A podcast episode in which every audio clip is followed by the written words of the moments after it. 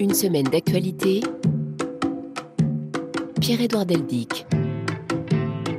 Bonjour, ravi de vous retrouver. Nous allons revivre les principaux faits de ces sept derniers jours grâce au reportage de la rédaction afin de vous offrir quelques repères dans l'actualité avec également notre invité Amit Beaux-Arslang. Il est historien, il est un analyste de haut vol des relations internationales. Il vient d'écrire un essai éclairant qui s'intitule Ukraine, le double aveuglement. Une semaine d'actualité, un magazine que vous pouvez retrouver sur le site de la radio bien sûr et sur votre plateforme numérique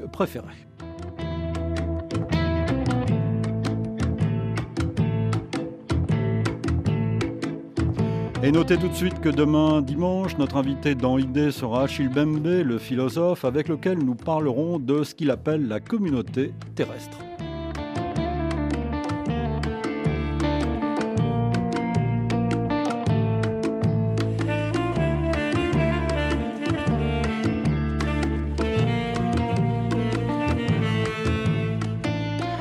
Cette semaine, dédions ce magazine aux femmes. Le 8 mars, mercredi dernier, c'était en effet la journée internationale des droits des femmes.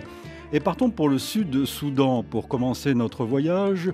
Gouatamara, la force des femmes en arabe sud-soudanais, c'est le nom donné à la toute première conférence internationale sur le rôle transformateur des femmes leaders, c'est son nom, qui s'est tenue récemment à Juba. Elle a rassemblé quelques 430 participantes issues du Soudan du Sud et de 15 autres pays. L'objectif, promouvoir la participation des femmes au Soudan du Sud, mais pas seulement, dans la résolution des conflits. Reportage de Florence Mieto.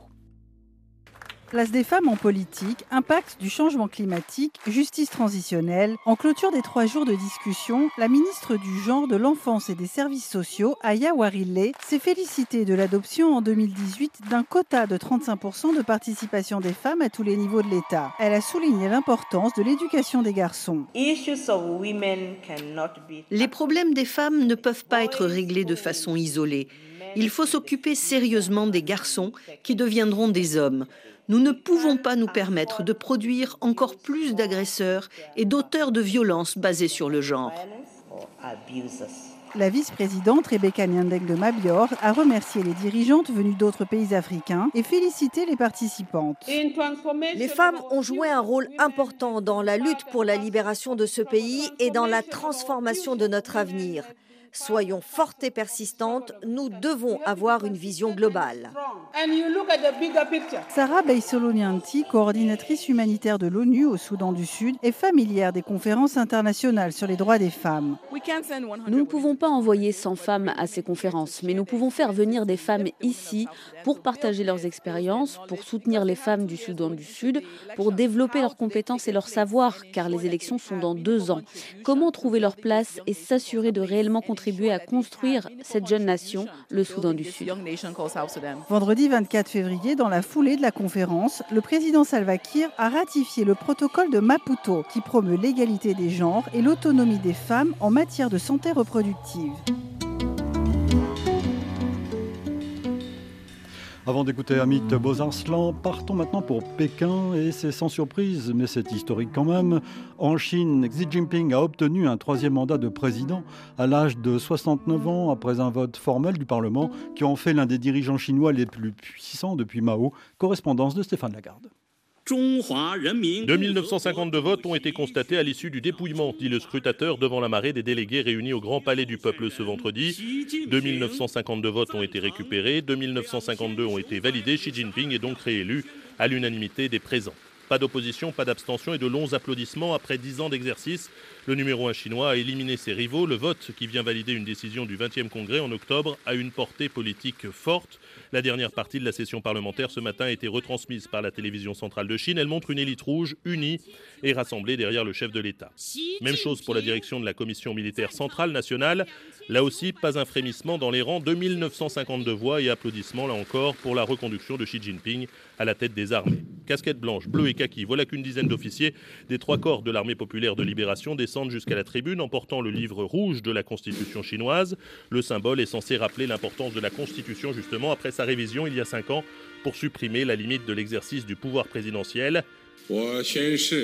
Je jure d'être fidèle à la Constitution de la République populaire de Chine, déclare alors Xi Jinping, qui s'est présenté récemment comme le grand timonier à la barre du navire Chine, prêt à traverser la mer agitée des relations internationales.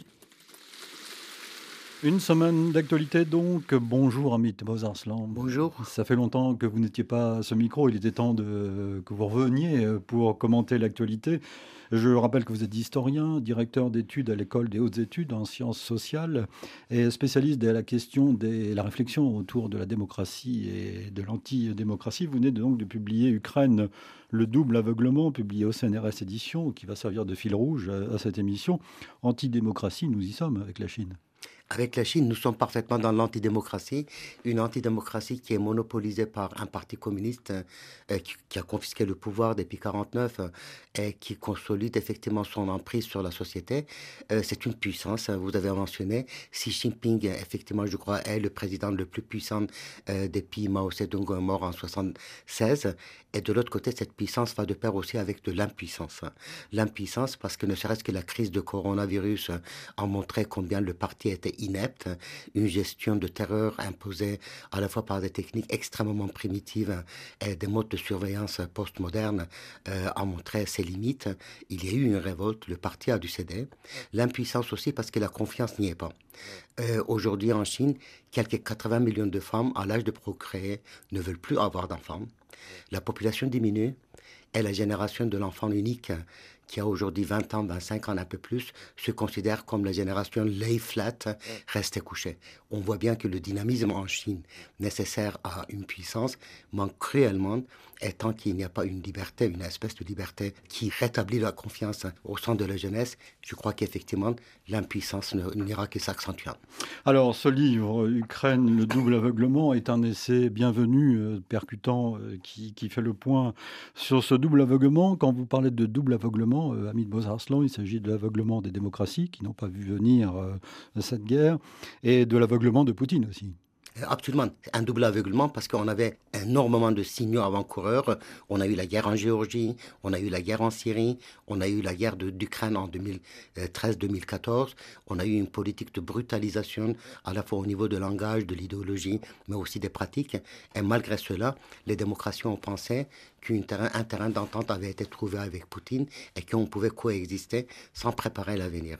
Un double aveuglement aussi parce que la Russie elle-même euh, sur sa théorie de sa doctrine de, la verticale de pouvoir, estimait qu'en quelques jours, elle pourrait être capable d'occuper un territoire quand même de plus de 500 km sans rencontrer aucune résistance, puisque les Russes ne résistent pas, les Ukrainiens ne résisteraient pas non plus. Alors nous allons continuer cette émission en parlant d'Ukraine, précisément, à Beaux-Arslan, où l'émotion est vive après la diffusion d'une vidéo sur laquelle apparaît un prisonnier de guerre ukrainien abattu par ses geôliers russes. L'authenticité de la vidéo et l'identité du soldat ont été confirmées par Kiev, qui jure de punir cette nouvelle violation du droit international sur son sol. Moscou parle de mise en scène, à Kiev précisément, correspondance d'Emmanuel Chaz. Il s'appelait Timofey Chadoura, il avait 42 ans, il était né dans la province de Donetsk où il défendait l'intégrité territoriale de son pays, l'Ukraine, au sein de la 30e brigade mécanisée.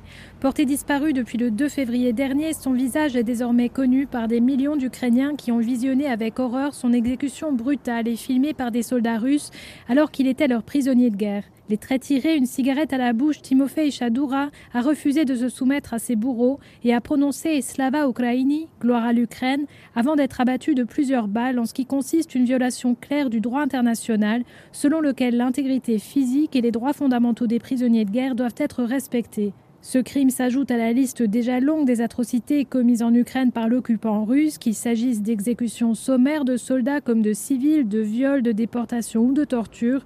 Le parquet ukrainien a déjà ouvert plus de 71 000 enquêtes contre l'agresseur russe. Amit, arrêtons-nous en Ukraine un instant sur un groupe de, combattants assez particuliers. Ils sont une quinzaine.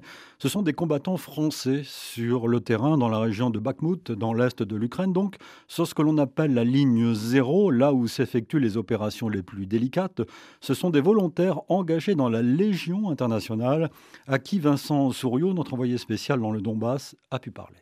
On l'appellera Doc car c'est l'une de ses spécialités, soigner les blessés sous le feu de l'ennemi. Il fait partie d'un groupe de Français issus du milieu militaire, chargés de missions sensibles près des lignes russes. Au début, euh, on faisait des extractions de civils, on allait les rechercher euh, en plein milieu des conflits. Là, actuellement, on fait euh, surtout des missions de reconnaissance et de prise d'assaut en fait de positions russes. Le siège de Severodonetsk et de Lysychansk, la bataille de Soledar et désormais le nord-ouest de Barmout. Après un an de guerre en Ukraine, ils ont labouré le Donbass et se disent chanceux d'être en vie, car d'après ces combattants expérimentés, plusieurs d'entre eux sont passés par la Légion étrangère, les troupes au sol sont complètement livrées à elles-mêmes. On se retrouve avec très peu d'appui aérien, d'engins blindés euh, et même de personnel dans une situation que nos anciens ont connue euh, pendant la Seconde Guerre mondiale. Certains même sont repartis chez eux, quoi, parce que c'était trop pour eux, dans le sens où euh, pas de soutien aérien ni rien, donc c'était inconcevable qu'ils puissent rester comme ça, parce qu'ils sont pas habitués, on n'est pas formés à ce genre de combat se dire qu'on n'aura pas de support, euh, quel qu'il soit. Ont-ils connu des pertes au sein de leur unité? On ne le saura pas, mais lorsqu'on lui demande s'il compte rester encore longtemps en Ukraine, voilà ce que Doc répond avec un petit rire forcé. Bah, dis donc, pour le moment, je suis là. Et euh, demain, on verra, hein, parce que ici, euh, l'avenir peut changer très très vite, donc je m'avance pas. Notez aussi que des frappes russes massives de missiles et de drones, les plus importantes depuis des semaines, ont fait au moins six morts jeudi et privé de courant une partie de la population, ainsi que temporairement la centrale nucléaire de Zaporizhia. La situation est évidemment à suivre dans nos journaux. Suite de cette édition d'une semaine d'actualité en compagnie d'Amit euh, Bozarslan, Visiblement, vous le disiez tout à l'heure, euh, Amit, euh, Poutine, Vladimir Poutine a sous-estimé la force de résistance, de réaction des Ukrainiens et plus généralement de ce que l'on appelle l'Occident. Absolument. Je pense qu'il avait une sous-estimation et c'est là qu'on voit que euh, le système russe a détruit, au nom de la verticalité de pouvoir, tout ce qui est la rationalité interne, tout ce qui sont des mécanismes de contrôle et d'équilibre, parce que même les régimes autoritaires ont besoin des mécanismes de rationalité, de, de prise en compte des risques. Tout ceci a été supprimé parce qu'effectivement, la référence, l'alpha et l'oméga, était Poutine. Euh, Poutine n'avait pas à être renseigné par ses services de renseignement. Il n'avait qu'à leur apprendre l'histoire, le sens de l'histoire, et les projeter à partir de cet héritage historique dans l'avenir. Euh, les erreurs de calcul ont été gigantesques dès le premier jour. Euh, rappelez-vous tout simplement ces 60 km de chars euh, tassés devant Kiev dans l'espoir de prendre Kiev en 24 heures. Et d'ailleurs, Amit, vous nous rappelez dans le livre qu'il s'agissait vraiment pour eux d'une opération spéciale. Ils partaient pour quelques jours. Absolument, c'était pas une guerre. C'était pas une guerre parce qu'effectivement, dans la mesure où l'Ukraine n'existait pas, le peuple ukrainien n'existait pas. Oui, L'Ukraine considérée comme un objet, dites-vous dans le livre. Voilà, l'Ukraine est considérée tout simplement comme un objet qui ne pouvait pas avoir une lecture de soi, euh, une histoire propre, une volonté propre, euh, un désir d'avenir propre. Et donc, effectivement, pour euh, Poutine, voilà, effectivement, l'affaire était pliée. En quelques jours, l'Ukraine allait se soumettre et on allait pouvoir commencer. On a le vidéo, la vidéo de cette séquence à commercialiser les forêts ukrainiennes. Donc on voit combien effectivement les erreurs ont été multiples. Et il faudrait se rappeler aussi que pendant 15 jours, 3 semaines, l'Ukraine a résisté par ses propres forces. Il n'y a pratiquement pas eu d'aide militaire, mais que le président ukrainien sort dans la rue, euh, se filme avec son ministre euh, de, de, la Défense, son Premier ministre, en disant nous sommes là, nous quitterons pas, a été le premier élément de résistance. Après, bien entendu, un an après, la guerre, la situation reste extrêmement délicate, même si on sait qu'effectivement l'Ukraine, dans sa totalité, n'est pas menacée. On sait combien l'équipement manque, on sait combien euh, l'équipe de Wagner, mais d'une manière générale, l'armée russe ont sacrifié des dizaines de milliers de personnes, mais littéralement comme chair à canon. Et donc, euh, sur certains fronts, notamment le front de Bakhmut, la situation est très difficile. Mais cela étant dit, ça fait six mois que les forces russes et Wagner n'arrivent pas à occuper la ville. Ah, au nom d'une vision que vous analysez, euh, Bozarslan, dans, dans, ce livre, et vous analysez notamment les, propos, les écrits, la pensée, entre guillemets, d'un certain Timofey euh, Sergaïtsev, euh, qui est euh, enseignant à l'université de Moscou et qui est à l'origine de cette idée de dénazification. il est l'un de ceux qui ont préparé effectivement cette idée qui ont redéfini le nazisme et l'antinazisme. Pour eux, le nazisme n'a aucun rapport avec l'hitlérisme, avec l'Allemagne nazie. Pour eux, le nazisme relève de l'Occident collectif. Donc l'histoire de l'Occident, d'une manière générale, c'est l'histoire du nazisme. Euh, et qu'une démocratie libérale, euh, à la limite, est beaucoup plus nazie parce qu'elle arrive à cacher son jeu. Donc plus on est pluraliste, plus on a une opinion, voilà, une presse libre, l'expression libre de, de, voilà, plus on est nazi en quelque sorte. Et si on est contre la Russie ou si on n'est pas pro-russe, on est par définition nazi. Et ce professeur de méthodologie expliquait que en Ukraine, le problème n'était pas seulement que le pouvoir était nazi, euh, mais que la population était également nazifiée et que la résistance ukrainienne s'expliquait effectivement par cette nazification. Et lorsque la société est nazifiée, il faut éliminer le pouvoir et dénazifier la société elle-même en la détruisant. Et en créant par exemple une agence russe, c'est son nom de dénazification, en démembrant l'Ukraine. En démembrant l'Ukraine et en démembrant la société elle-même. Euh, autrement dit, effectivement, la population sera dispersée, euh, il y aura une occupation réelle, l'information serait contrôlée, euh, que effectivement l'Ukrainien serait interdit, etc. Donc il y a toute une série de mesures qui sont prévues. Un programme sur 25 ans. Pourquoi un programme sur 25 ans? Parce qu'il faudrait que la génération qui aujourd'hui a un ou deux ans, dans 25 ans, n'a plus le souvenir de l'Ukraine ancienne. Donc ce programme, je le comparais effectivement au général plan Ost de l'Allemagne nazie, parce que voilà, la, l'Allemagne nazie prévoyait aussi la destruction de l'Ukraine et d'une partie de la Russie pour pouvoir la germaniser. Euh, tout comme vous parlez, pas vous, mais il est question d'un Mein Kampf. Russe. Voilà, effectivement, ce texte peut servir. Tout est annoncé. Tout est annoncé. Tout est annoncé. Et à vrai dire, tout est annoncé déjà euh, en 2008 par Alexandre Dugin lorsqu'il disait qu'il faut réduire l'Ukraine en, une, euh, en statut d'identité folklorique. Donc occuper l'Ukraine et de ne laisser que quelques provinces où la population est majoritairement catholique et pour le reste anéantir l'Ukraine. Donc ce programme euh, qui aujourd'hui semble surprendre les observateurs avait en effet été préparé, annoncé, affiché, publiquement assumé, assumé au moins depuis 2007-2008. Encore une fois, tout était écrit. Tout était écrit. Poutine ne nous a rien caché. Nous allons continuer à parler de l'Ukraine dans un instant.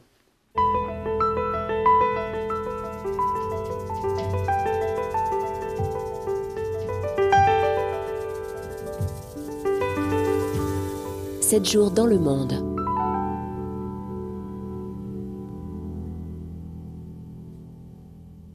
Amit Bozarslan, avant de reparler de Vladimir Poutine notamment, arrêtons-nous maintenant en Turquie, un pays que vous connaissez bien, que vous étudiez depuis des années. Turquie où hier a été lancée la campagne électorale officielle pour les élections législatives et présidentielles, avec un enjeu pour l'opposition, mettre fin à 20 ans de pouvoir de Recep Tayyip Erdogan, Juliette Garbrandt. Après 11 ans à la tête du gouvernement et 9 à la tête de l'État, Recep Tayyip Erdogan va faire face cette année à une coalition d'opposition très remontée qui démarre la campagne avec optimisme. Un premier sondage donne en effet 14 points d'avance à son candidat, Kemal Kılıçdaroğlu, un candidat désigné il y a quelques jours seulement après de longues et difficiles tractations entre les partis réunis au sein de la table des six. Pour autant, l'issue du scrutin n'est pas jouée. Bien sûr, le président sortant doit affronter les virulentes critiques de l'opinion publique après les ratés de la réponse au séisme du 6 février. Il doit aussi répondre d'une inflation débridée, d'un effondrement de la monnaie, d'une crise sociale qui ont usé son autorité, sans compter que le 14 mai, le HDP procure pourrait apporter son soutien à la coalition de l'opposition.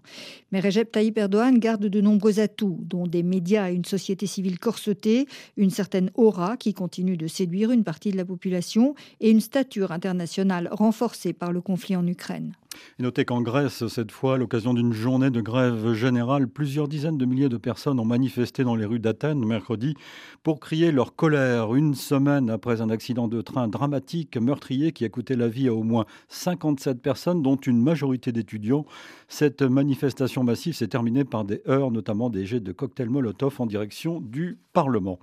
En Géorgie, cette fois, Amit Bozarslan, après seulement deux jours de manifestations populaires, le gouvernement a décidé de retirer son projet de loi sur l'enregistrement des agents étrangers, c'est le nom de ce projet, un texte qui avait été aussitôt baptisé par ses opposants la loi russe, tant il était manifestement inspiré par la loi russe de 2012 sur les agents étrangers mais aussi parce que l'intention du gouvernement, contrôlé par l'oligarque Bidzina Ivanishvili, qui a fait fortune en Russie, était avec ce projet, selon de très nombreux Géorgiens, de les couper de l'Occident pour les ramener dans l'orbite russe à Tbilissi, Régis Janté.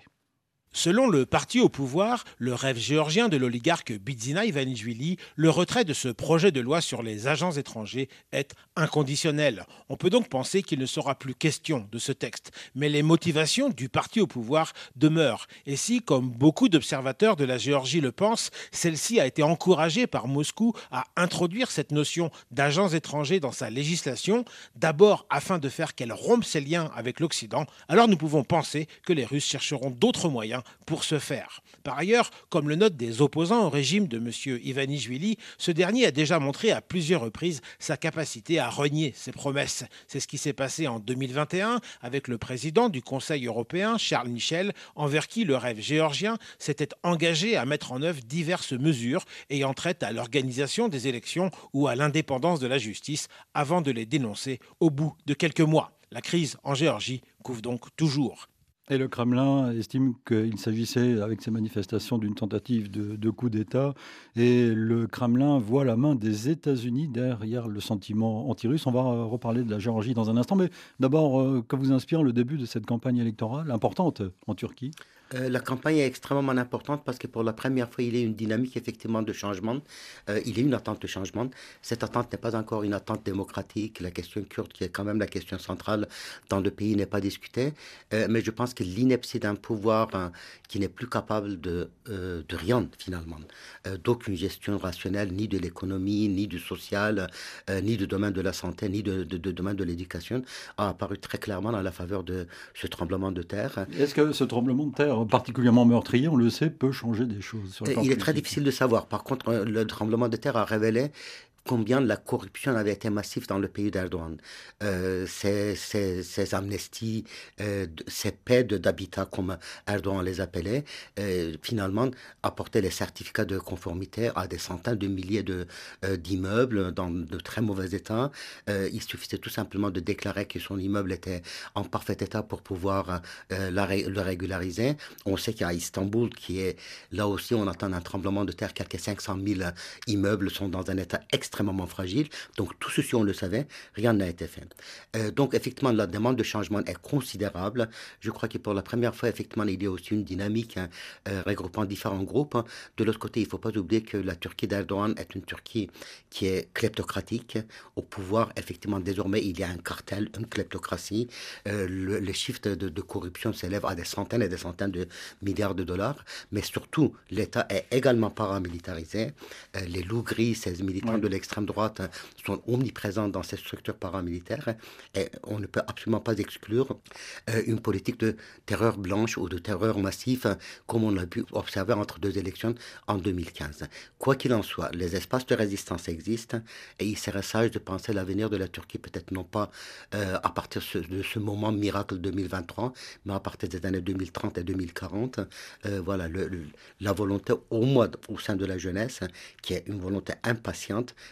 elle là, il faudrait l'inscrire dans la durée. La Géorgie, euh, maintenant, Amit Bozarslan, ce qui va nous permettre de reparler de Vladimir Poutine. Euh, que pensez-vous de ce retrait, là, après deux jours de manifestation, de ce projet euh, sur l'enregistrement des agents étrangers, c'est-à-dire des, des, contestataires jugés agents d'étrangers? Je pense qu'il faudrait d'abord souligner l'importance de la Géorgie. La Géorgie a été menchevique alors que l'Union soviétique était bolchevique. Il y a eu un nationalisme géorgien qui a été écrasé, même si Staline lui-même était géorgien. Euh, après, dans les années 2000, la Géorgie a été la deuxième guerre de Poutine. 2008, c'est à la faveur de cette guerre que la Russie a occupé une partie de la Géorgie. C'est à la faveur de cette guerre aussi que la Russie a humilié le président euh, euh, Sarkozy en montrant l'inefficacité, l'impuissance totale de l'Europe. Mais c'était aussi en Géorgie, en premier lieu, que Poutine a appris que d'autres politiques pouvaient être passibles, que des contestations sont passibles, que les populations ex-soviétiques ne veulent plus du tout d'un régime ni dictatorial, ni de parti unique, ni d'homme unique. Donc une alternative, une révolution de couleur telle qu'il est défini, pouvait exister. Et aujourd'hui, on voit qu'effectivement, cette volonté au sein de la société géorgienne d'être une société tout simplement démocratique, plurielle, conflictuelle, une société qui n'est pas euh, réglée par euh, un coup de maître qui viendrait de, de, de, Moscou, est très clairement là. Le régime a reculé très provisoirement. Je pense qu'effectivement, notre correspondante a tout à fait raison. Régis a tout à fait raison. Euh, mais de l'autre côté, on voit aussi que la Russie n'est peut-être plus capable d'imposer ces dictats aussi facilement que par le passé, la Russie a perdu énormément de prestige au sein des ex-républiques soviétiques qui lui restaient plus ou moins fidèles ou qui tournaient autour hein, de son orbite. Amit Bozarslan, demain dans Carrefour de l'Europe, euh, l'excellente émission Carrefour de l'Europe, euh, menée notamment par Frédéric Lebel, il sera question de, du poids de Staline. Aujourd'hui, 70 ans après la mort de Staline, euh, que reste-t-il de Staline euh, en Europe, euh, notamment par rapport à aussi ce conflit, cette guerre en Ukraine? Vous vous dites dans votre livre que, en fait, l'intérêt de, Poutine pour Staline, c'est l'intérêt qu'il a de détruire l'image de, Lénine précisément, qui avait donné des, une beaucoup plus de liberté aux différents États, de, aux composantes de la nouvelle URSS. Absolument il faudrait se rappeler que Poutine n'est absolument pas nostalgique de l'Union soviétique. Il est nostalgique de l'Empire russe du 19e siècle. Que, voilà, effectivement, les thèmes qu'il puise sont des thèmes du 19e siècle, mais il faudrait aussi clairement savoir qu'il a euh, parfaitement nazifié ces termes-là, voilà, comme euh, l'espace russe pour lui signifie tout simplement Lebensraum, ça veut dire l'espace vital de mhm. Hitler. Hein. Donc il y a eu une sorte de radicalisation des concepts, mais ces concepts viennent du 19e siècle. Autocratie, euh, aristocratie, empire, tous ces concepts-là sont des concepts anciens. Et pour Poutine, effectivement, c'était Lénine qui a détruit l'empire russe, ce qui est totalement, historiquement, totalement faux. Et donc, c'est Lénine qui a accordé des libertés aux différentes composantes de l'Union soviétique c'est qui est aussi faux parce que c'est Lénine et Trotsky qui ont finalement soviétisé l'Ukraine alors que euh, Staline était en train de comploter pour contrôler le Parti communiste et le comité central du Parti communiste à Moscou. Donc euh, Staline a tout fait pour pouvoir corriger les erreurs de Lénine. Il n'y est pas parvenu. Et à la place, il a créé un État fort.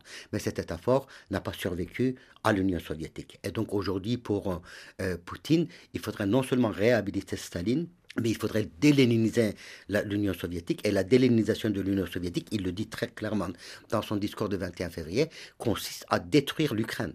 Puisque pour lui, l'Ukraine est une erreur léninienne ou léniniste. Et la déléninisation signifie, in fine, la destruction de l'Ukraine euh, elle-même. Et donc, de ce point de vue-là, effectivement, il y a un très grand, il y a un hommage qui est rendu de manière très appuyée à Staline.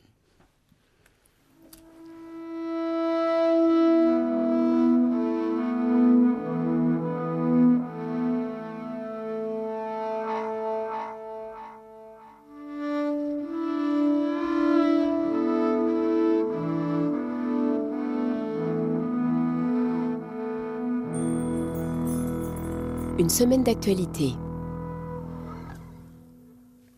Parlons de l'actualité française maintenant, Amit Bozarslan, avec bien sûr la suite du mouvement de grève et des manifestations contre la réforme des retraites.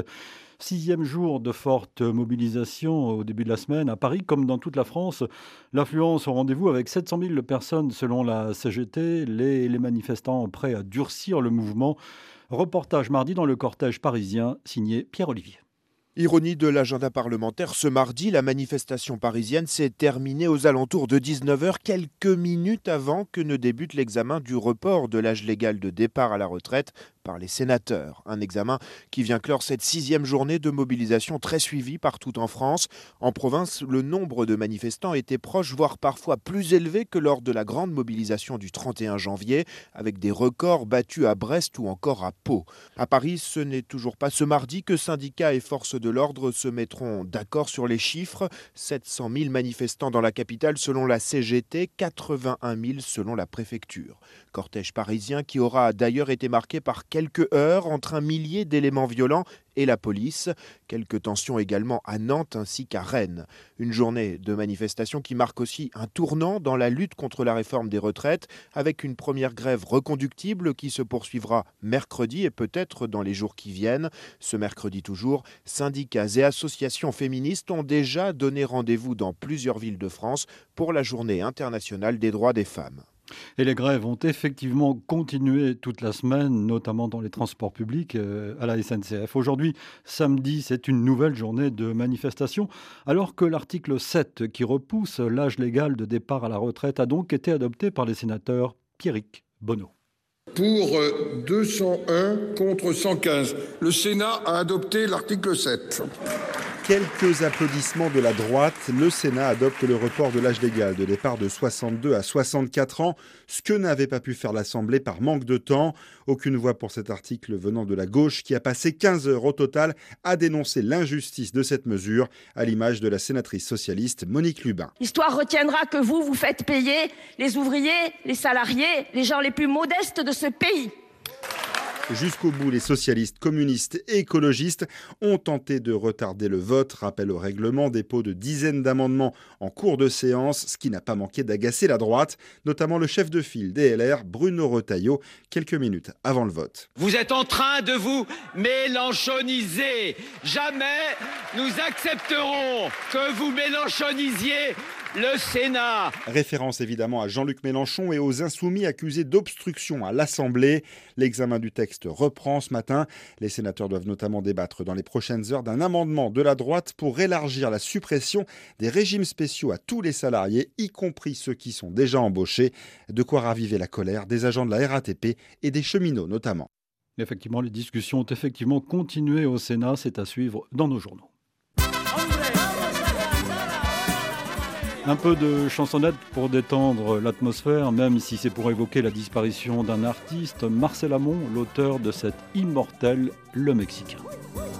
Un Mexicain basané est allongé sur le sol, le sombrero sur le nez, anguise, anguise, anguise, anguise, anguise, anguise Il n'est pas loin de midi d'après le soleil. C'est formidable aujourd'hui, c'est que j'ai sommeil. L'existence est un problème à n'en plus finir. Chaque jour, chaque nuit, c'est le même. Il vaut mieux dormir. Rien que trouver à manger, ce n'est pourtant là qu'un détail. Mais ça suffirait à pousser un homme au travail. J'ai une soif du tonnerre, il faudrait trouver un gars pour jouer un verre en trois coups de dé. Je ne vois que des fauchés tout autour de moi et d'ailleurs ils ont l'air de tricher aussi bien que moi. Et pourtant j'ai le gosier comme du buvard, du buvard, ça m'arrangerait bougrement s'il pouvait pleuvoir. Un Mexicain basané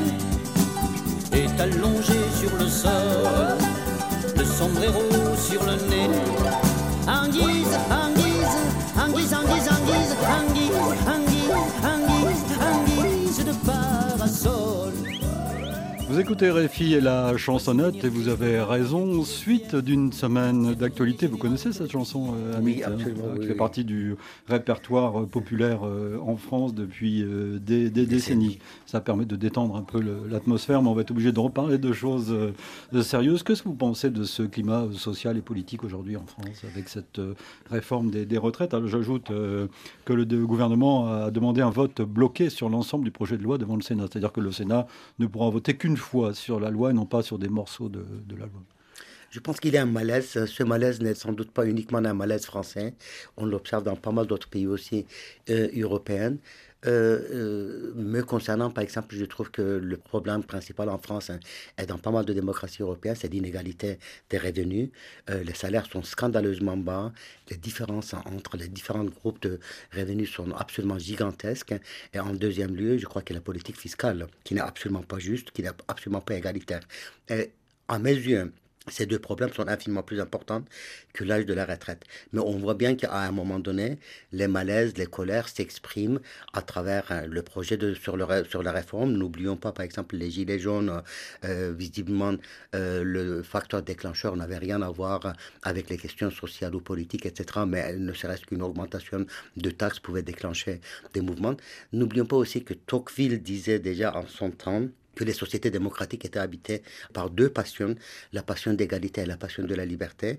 Lorsque la passion d'égalité n'est pas satisfaite, elles peuvent être prêtes à sacrifier la passion de liberté. Je crois que les démocraties doivent se repenser, notamment à partir de maintenant, à partir de ces deux, doubles, pa- euh, ces deux passions. Oui, parce qu'il il- y a une vraie euh, discussion, une conversation, euh, un débat euh, passionnant d'ailleurs sur la démocratie en France aujourd'hui. Sur la démocratie en France Sur le- aujourd'hui. la Constitution, par exemple. Sur la Constitution, effectivement, sur la question de la représentativité, est-ce que la démocratie représentative peut se suffire? Est-ce qu'il ne faut pas une démocratie participative qui renforcerait en quelque sorte la démocratie euh, représentative? Est-ce qu'il ne faut pas penser à la question de dissensus et de consensus simultanément. Et n'oublions pas que nous avons quand même, avec, avec l'expérience de Trump, qui était quelque chose d'absolument traumatisant, parce qu'effectivement, si vous ne posez pas la question de l'égalité, euh, de justice sociale, etc., dans ce cas-là, vous déclenchez une guerre contre les élites hein, accusées d'être cosmopolites, dégénérées à la nation. On a eu quand même le Brexit. Il y a énormément de signaux qui nous arrivent un peu de partout, montrant la fragilité de la démocratie. Les démocraties aujourd'hui ne sont pas du tout convaincantes, n'arrivent pas à produire une puissance d'attraction ailleurs dans la société antidémocratique ou dans la société non démocratique. Et de ce point de vue-là, je crois que les signaux s'accumulent sans qu'on tire des leçons nécessaires. Donc des leçons nécessaires euh, à tirer. Euh, ce qui est notable, euh, vous le soulignez, c'est un des doubles du double aveuglement que vous analysez dans le livre c'est la, surdité, l'aveuglement précisément des démocraties européennes singulièrement face à Poutine. Euh, et, démocratie dans la France, d'ailleurs. Oui, voilà, euh, dans, dans, la France. Euh, J'avais été, voilà, je le mentionne euh, juste en, en, passant et en tirant des leçons qu'il faut que quelqu'un comme Matthieu Renzi, quelqu'un comme François Fillon, que quelqu'un comme Gerhard Schröder ait accepté durant de très longues périodes, et même après l'annexion de Crimée, même après le début de la guerre de Donbass, de siéger dans des conseils d'administration euh, des grandes compagnies russes, euh, que pendant huit ans, on n'a pas pris la, euh, la mesure de danger à venir, on n'a pas cherché à obtenir une indépendance énergétique en Europe, qu'on a à tel point fait confiance à Poutine, qu'on a sous-traité le dossier syrien à Poutine. Mhm. Euh, on a oublié effectivement combien Alep avait été bombardé pendant des mois. Euh, selon l'ONU, Alep est devenu un cimetière euh, à ciel ouvert. Et cela aurait dû nous servir de leçon. visiblement, non, parce qu'effectivement, on pensait que malgré tout, Poutine pouvait faire, faire régner la terreur qu'il souhaitait ailleurs que sur le continent européen et que sur le continent européen, ce serait quelqu'un de tout à fait respectable. Et l'histoire nous a montré que ce n'est pas le cas. Alors justement, toute proportion gardée, Ami de Besançon, cela me fait penser à l'avant-deuxième guerre mondiale, ce, climat, est-ce que les démocraties sont condamnées à être aveugles face aux risques? Les démocraties ne sont pas condamnées à être aveugles. Euh, elles le sont parce qu'elles sont des missionnaires. Elles le sont euh, parce qu'elles ont beaucoup trop, soit beaucoup trop confiance en, elles-mêmes, soit elles perdent toute confiance. Donc effectivement, on est une sorte de, euh, dans, un mouvement pendulaire. En 89, tout le monde a pensé que la démocratie avait absolument gagné. La mur de, le mur de Berlin avait chuté voilà 1989. Hein. L'Union soviétique s'est sabordée elle-même. Il n'y a pas eu de victoire contre l'Union soviétique et a célébré en quelque sorte sa propre fin en essayant de voilà en, en reniant ce qu'elle avait été. Et donc à ce moment-là, on était dans une sorte d'ivresse hein, de victoire, de confiance. Et 30 ans après, au contraire, c'est l'absence totale de confiance. Donc je pense que les démocraties doivent savoir intégrer le fait qu'elles sont fragiles. Les démocraties doivent intégrer euh, le fait qu'elles peuvent être aveugles et en même temps contrebalancer cette fragilité, contrebalancer ce risque d'aveuglement par un autre imaginaire de puissance. Parce que la question de la puissance aussi est très importante parce que euh, dans les démocraties, désormais, on a peur de, de la notion de, de puissance, comme si la puissance était quelque chose dont et c'est vrai que la puissance démocratique par le passé a été impérialiste, colonialiste, hein, voilà, ou ultranationaliste. Et c'est pour ça, Amit Bozinstan, que la violence euh, extrême de Vladimir Poutine et de ses troupes euh, secoue l'Europe. Et c'est l'Europe parce qu'il y a un problème de traduisibilité. On n'arrive plus du tout à traduire cela dans l'histoire européenne, alors qu'il faudrait qu'à un moment donné, on puisse imaginer qu'il puisse exister une puissance qui ne soit ni impérialiste, ni colonialiste, ni agressive, mais qui défende les démocraties et que la puissance ne signifie pas exclusivement la puissance militaire, signifie aussi la puissance politique, la puissance intellectuelle, la puissance de la création. Et je crois que c'est à cette condition-là que la démocratie peut devenir une référence ailleurs dans le monde. Pour le reste, voilà, effectivement, dans pas mal de pays aujourd'hui qui sont gérés par euh, des kleptocraties ou des régimes militaires euh, de tel ou tel colonel, la Chine peut parfaitement constituer un horizon voilà, tout à fait légitime à atteindre.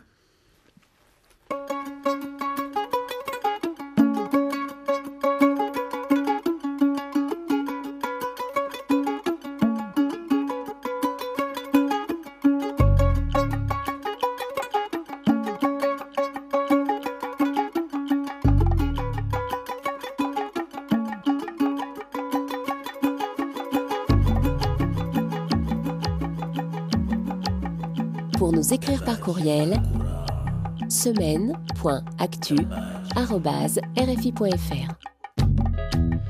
Notre adresse électronique, merci pour vos messages. Je salue chaque semaine des auditeurs, vous le savez, Amit. Un petit bonjour aujourd'hui à Ake qui nous écoute à N'Djamena, à Charles à Kinshasa, toujours scotché à l'écoute, écrit-il. Merci Charles. Bonjour à Théodore, à Toviklin au Bénin, à Vincent à Djokotome également au Bénin, à Gaspard à Douala, à Daouda à Cotonou. Enfin, mes salutations à Jafarou à Niamey et à Ibrahima à Dakar qui parle, lui, de propagande des médias occidentaux à propos de l'Ukraine. Partons pour l'Afrique donc, Amit Bozarslan, avec une étape unique cette semaine, la République centrafricaine. Des hommes du groupe Wagner sont-ils à l'origine de l'incendie qui a détruit une partie du stock de la brasserie Mocaf, une filiale du groupe français Castel à Bangui, dans la nuit de dimanche à lundi? C'est en tout cas ce que laissent penser les extraits de la vidéosurveillance du site dont RFI a obtenu copie. On y voit quatre hommes en treillis et portant leur mitraillette dans le dos lancer des cocktails Molotov par-dessus le mur d'enceinte du site. Depuis le début de l'année, Castel fait l'objet d'une campagne d'intimidation tandis que le groupe russe a lancé sa propre bière et continue d'étendre ses opérations commerciales en Centrafrique. François Mazet. Or, diamants, bois, les principales activités que mène le groupe Wagner en RCA via ses sociétés écrans sont désormais bien documentées. Elles se développent en s'appuyant sur un hub logistique au port de Douala, au Cameroun, selon une enquête de Jeune Afrique, et échappent à tout contrôle de l'État et à toute taxation. Mais l'organisation, que plusieurs observateurs comparent à une mafia, souhaite poursuivre sa diversification, telle une multinationale. Le secteur agricole l'intéresse, le sucre et le café notamment, l'élevage également. De sources locales, les paramilitaires de Wagner n'hésitent pas à confisquer le bétail des éleveurs pour leur compte, et le groupe serait intéressé pour reprendre la Société nationale des abattoirs, le ministre de l'élevage, Hassan Bouba, étant un de leurs principaux relais à Bangui. Le groupe russe a aussi investi dans les spiritueux, la vodka Wanawa et depuis janvier la bière Africa Tilor. Il lui manque néanmoins les capacités de production industrielle que seule la Mocaf détient dans le pays. Pour de nombreux observateurs, il n'est donc pas fortuit que depuis le début de l'année, la filiale du groupe Castel fasse l'objet d'une campagne d'attaques en ligne, de manifestations et d'actes hostiles comme cet incendie. À lire également sur le site de la radio, j'ajoute que les États-Unis et la Centrafrique discutent peut-être du départ des paramilitaires russes de Wagner euh, du pays. Un commentaire, euh, Amit Bozarsan, sur cette euh, présence? C'est extrêmement important dans le cas de Wagner, mais sans doute il n'est pas la seule compagnie dans cet état-là c'est qu'il s'agit des entreprises à la fois de la terreur massive, et on le voit très clairement par exemple dans le cas de Mali, le meurtre de civils, et de l'autre côté, ces entreprises de meurtre deviennent aussi des entreprises d'économie. Donc voilà, le paramilitaire et le para-économique vont de pair, la kleptocratie et la paramilitarisation se marient, euh, et là c'est une évolution extrêmement euh, inquiétante parce que ça signifie qu'à un moment donné, euh, ces pays vont être livrés à l'exploitation pure et dure, extrêmement sauvage du capitalisme wagnérien. Et de l'autre côté, cela signifie aussi que des acteurs non étatiques, mais affiliés d'une manière ou d'une autre à un État donné en l'occurrence, vont disposer des ressources autonomes, économiques autonomes. Wagner constitue aussi une entreprise économique en Russie, alors qu'officiellement, elle n'avait pas, de, présence jusqu'à il y a quelques mois. L'évolution est de, de, ce point de vue très très inquiétante. Et n'oublions pas que des phénomènes analogues s'observent aussi dans le cas de l'Iran, avec les pastarans et notamment leurs forces de frappe euh, élitistes, l'armée de Quds de Jérusalem, et dans le cas de la Turquie, avec l'organisation Sadat, qui est une entreprise à la fois paramilitaire, ultranationaliste, qui est liée d'une manière ou d'une autre au pouvoir. Revenons à l'Ukraine pour terminer ce, numéro, Amit, euh, vous écrivez Il importe une fois pour toutes de définir le conflit ukrainien comme celui qui oppose la démocratie à l'antidémocratie, exactement comme cela avait été le cas il y a près de neuf décennies en Espagne, où les forces nazies et fascistes étouffaient une république démocratique. Oui, sortons désormais de cette dichotomie Occident, euh, l'Ouest et le reste. Cette dichotomie n'explique plus rien. Euh, aujourd'hui, Poutine et le poutinisme expliquent que la Russie est une nation et une civilisation dotée d'une ontologie propre. Cette ontologie est une pure, une ontologie pure. Cette ontologie est menacée par l'ontologie occidentale qui est corrompue et corruptrice. Ce thème-là existe depuis le 19e siècle. Euh, Paul Lagarde, euh, qui était l'un des théoriciens de nationalisme allemand, dès les années 1850, accusait la France et les États-Unis d'être ces acteurs occidentaux corrupteur de la nation allemande. Euh, ces, catégories Occident-Orient ne nous expliquent rien. Euh, dans le livre, je l'explique en donnant des exemples et en retournant à une chronologie basique. L'histoire russe est une histoire occidentale. L'histoire occidentale est une histoire russe. Les guerres de, de, de, la Russie sont en grande partie soit les guerres avec l'Iran et la Turquie, mais Poutine ne veut pas les évoquer. La Crimée, par la Crimée voilà, pour ne pas perdre ses, ses, alliés dans la région, soit des guerres qui sont, se sont déroulées au sein de l'Europe et la Russie a fait partie de, ces guerres-là. Aujourd'hui, effectivement, la question, c'est la question de la défense de la démocratie. On a été lâche, on a abandonné l'Espagne dans les, années 30, on a payé le prix et aujourd'hui, il ne faut pas être lâche et savoir qu'aujourd'hui, il ne s'agit pas de la défense de l'Occident euh, en Ukraine, mais bel et bien de la défense de la démocratie. Merci Amit Bozarslan. Il faut lire Ukraine, le double aveuglement, votre essai, le dernier en date, publié au CNRS édition. Et donc écoutez demain Carrefour de l'Europe avec Frédéric Lebel sur euh, Staline 70 euh, ans après en Europe, avec notamment comme invité Nicolas Vert, grand spécialiste au combien du totalitarisme soviétique. Merci Amit. Merci à vous. Une semaine d'actualité réalisée évidemment par Vanessa Rovensky. Nous vous donnons rendez-vous demain, dimanche à 15h10, temps universel, 16h10, heure de Paris, pour un nouveau numéro du magazine Idée, notre invité sera le philosophe Achille Bembe, avec lequel nous parlerons de la communauté terrestre, pour reprendre le titre de son dernier essai en date. Idée demain avec Achille Bembe, donc sur RFI. Et terminons, Amit, ce numéro d'une semaine d'actualité en musique avec un grand du jazz contemporain, un grand musicien, le pianiste américain Brad Meldo, que vous connaissez euh, sans doute. Son terrain de jeu, entre guillemets, s'étend d'ailleurs bien au-delà du jazz, puisqu'il fait régulièrement des détours par la pop. Dernière preuve en date, son nouvel album consacré aux Beatles. Edmond Sadaka nous l'a fait découvrir cette semaine. Bon week-end, dans un instant, nouveau journal sur RFI. Que ce soit sur disque ou sur scène, Brad Meldo a toujours aimé piocher dans son panthéon personnel. Il propose régulièrement des reprises d'artistes qui lui sont très chers, comme par exemple Paul Simon, Nirvana ou encore Radiohead. Mais c'est la première fois cet artiste de 52 ans, qualifié par le New York Times de pianiste de jazz le plus influent de ces 20 dernières années, consacre un album entier à un monument de la pop musique. L'album s'ouvre sur I Am the Walrus, un morceau de John Lennon.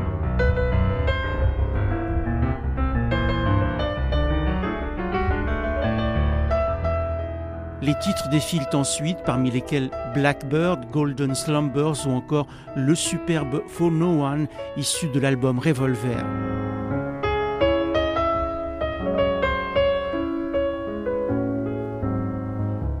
Brad dit avoir résisté longtemps à ce projet par crainte qu'il ne soit interprété comme une volonté commerciale, un album enregistré en public et qui permet une fois encore de constater à quel point ce pianiste virtuose étonne encore et toujours par ses capacités d'improvisation.